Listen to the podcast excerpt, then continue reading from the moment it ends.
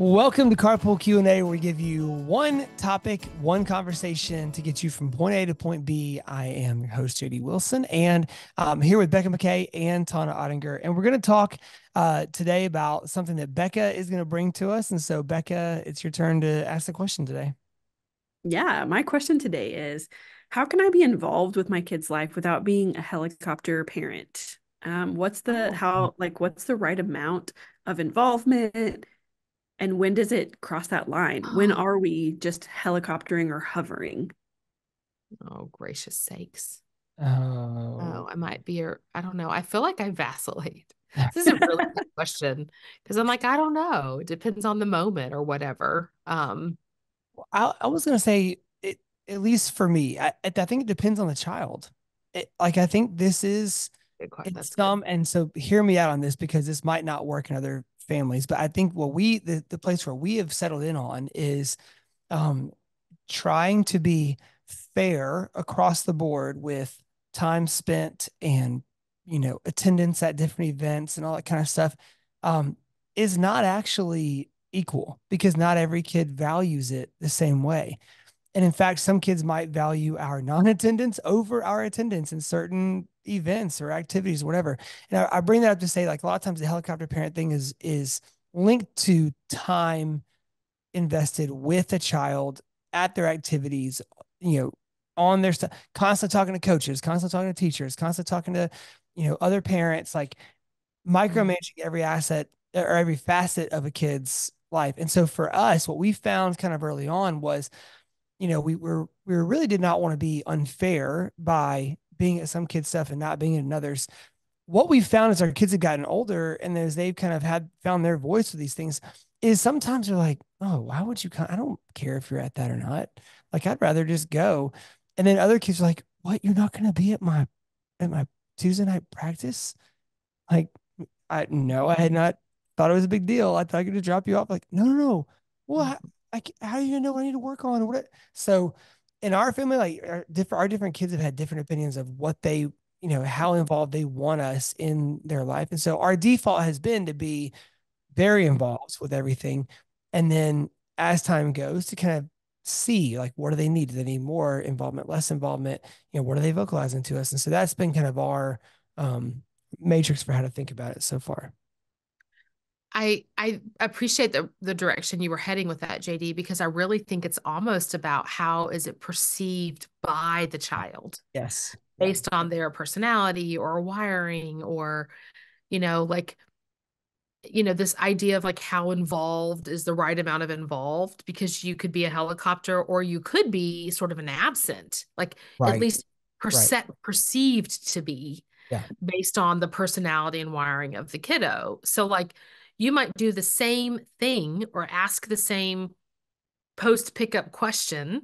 Yeah. And for one child, it feels very in in um like you're thinking about them and they feel seen and they're Right. ready to share and they want to give you all the details.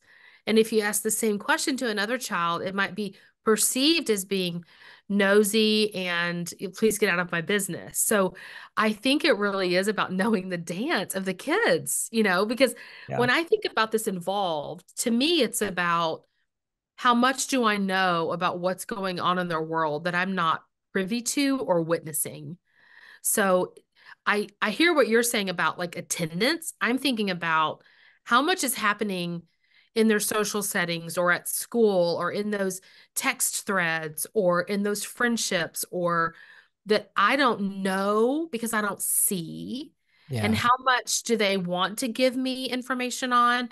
And then how much do they want to have as private? And how do I n- That's good. negotiate that or navigate that? And then I would add one third layer to that. So there's the attendance, then there's the knowing, then there's the I'll say influencing as the positive and meddling as the negative. Yeah, Because right. then I think if the question is when does it become helicoptering, there's Yeah. like a point where, yeah, they get to have some privacy. There's some things that they don't need you to know. There's a point where there's some things they don't need you to attend or don't want you to attend. And Yep. then I think there's a level of some parents who want so much influence, they're not just attending and they're not just knowing, but they're also like, hey, coach, you're not doing this right with my kid. And if Yeah. you would do XYZ, and then kid, hey, if you did X, and so then you're like really trying to control the kid, probably the environment, and the other adults and the other kids. You're just trying to control everything. Mm-hmm. That to me is that extreme version of when it becomes real helicoptering is when all the three of Yeah. those things are coming together, if that makes sense. Yeah, that's that's really good, Becca. I had clearly, I mean, it's also an interesting psychological study to see like right where I went to was like helicoptering is just like being Being around. Too practice and being Totally. there and, and, you know talking Yeah. to I do think of that that I Mhm. do link those with like, hey, Yeah. coach, talk to you for a second. Like on Saturday, Right. playing him very much. not I like Mhm. or going to the teacher and being like, nah, so and so is picking on him, you're not doing anything about it, or that's not a Mhm. good example because you would need to talk about that. But like and I'm thinking about it as like 20 questions when they get in the car. I'm like, to Yeah. me, that's like, do they want me to ask them a question about their day or do they want me to leave them alone? Yeah. Yeah. And then Yeah. Becca's But like, don't try to control to- those educators. But that no no no went that different speaks places, to kids. I think it speaks to the Yeah. question, which is how much autonomy is appropriate for kids, which both of you said different for different kids in different Yeah. season at different Yeah. ages. Yeah. totally. But it's that question of how much autonomy can they have? And I do think that there can be a danger of like when you're trying to build connection, you can be scared of the kid being autonomous, either psychologically or Yeah. literally or with their Yeah. decision making, like any of those three prongs. I think you can get Yeah. scared of it and you can want to like be involved. To go back to our intro word, you want to be involved in some kind of way. So, what's the appropriate amount of involvement?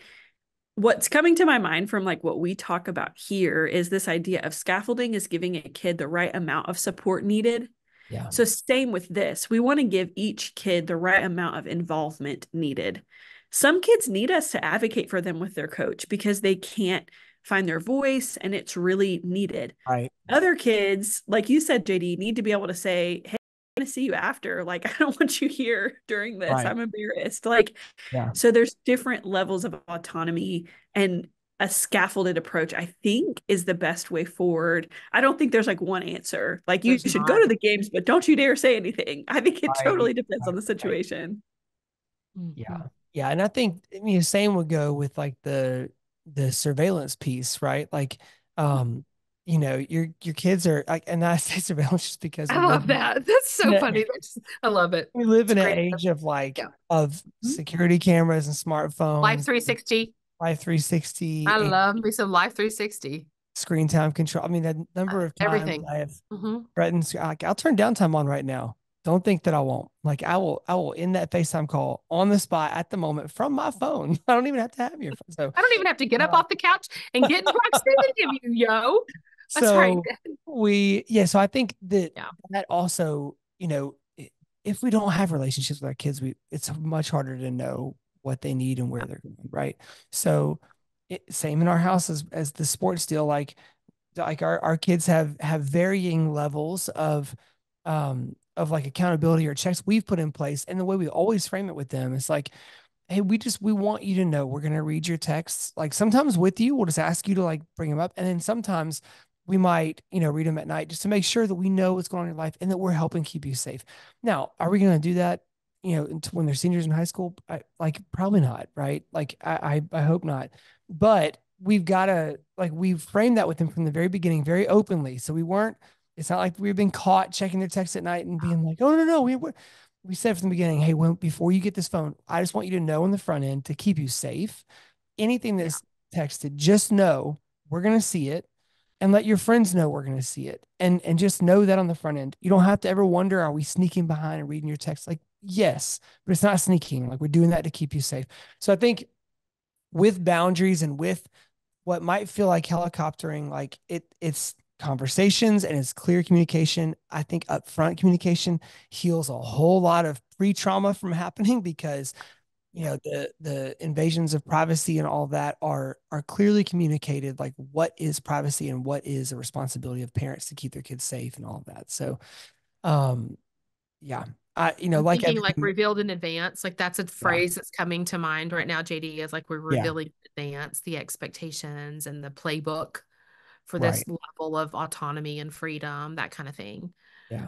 Um, ages and stages. Like again, to your point, I'm not going to give my seventh grade or sixth grader as much autonomy as I would my senior in high school, but it's because we've collaborated together to build trust and and you know rules of engagement, if you will. Um, but I I think about again, I just feel like a lot of it is about the perception of the child as much as it is like how other people would perceive helicoptering. Like I wonder what role our own motivations or fears or social dynamics or insecurities or like all of that is part of this question. And I would say it's a self check. Yeah. It's a little bit of like get curious, evaluate your own motivation, be like slow to act and like quick to think about why you're doing what you're doing. And, you know, is it in the best interest of the child at this time to do A, B, and C and D? What what can I edit to open up lines of communication in a way that might be different for different children. Um, I mean, this has been very true as we've parented our older kids. They are such different personalities yeah. that I really have to approach this idea of engagement very, very differently. Yeah. And if I were to treat them all the same, some might feel neglected and some would feel I was being overbearing. Yeah. So, how willing am I to edit out of love and care and ultimately i want the relationship more than i want to just default to myself so i don't know it's just it's a it's a complex idea that i think is very nuanced and individual right totally if you're you know if you clicked on this episode because you're like either uh, helicopter parents are so annoying or oh no i might be one um mm. i would just say everybody's trying their best to figure it out right. And don't look at other parents as your model. Look at your kids and your relationship with your kids. Agreed. Because every relationship is different. And so there's there's going to be some kids who have a closer relationship than you do and there's going to be some kids that have a more independent relationship than you do. And you don't have to compare that or within your family, it's okay to have different relationships. So I would just encourage you if you're listening and trying to put yourself on the map, um, to just look at each relationship as a unique relationship that has different needs and just be willing, like Tana said and JD said, to be self reflective and to check in and to yeah. just take steps and, and make moves. We're going to get it wrong sometimes. We're going to get over involved in a situation because it brings up something from our past, eh, or we're going to be absent from a situation because it's something that we don't um, I don't want to go to Comic Con, and so I'm just not going to go. And we maybe miss an opportunity to be involved or I'm getting in the coach's face and yelling because this sport was really important to me when I was in college. Like both of those can happen to anybody. And so just be willing to just check yourself along the way and make adjustments when you need to. Our we have a little phrase about sort of this idea of saying yes and no. And it's like say yes when I can and no when I need to. And I think there is some kind of rhythm like that yeah mm-hmm. when it comes to this idea of being involved like mm-hmm. be involved when i need to and don't be when i don't need to like mm-hmm. or eh, so right. I, it, it is such a little nuanced dance of needs mm-hmm. and yeah. make sure maybe i would say make sure the child's needs are trumping your needs yeah right yeah well guys thank you that's yeah. uh, all we've got today for carpool q&a we will see you next week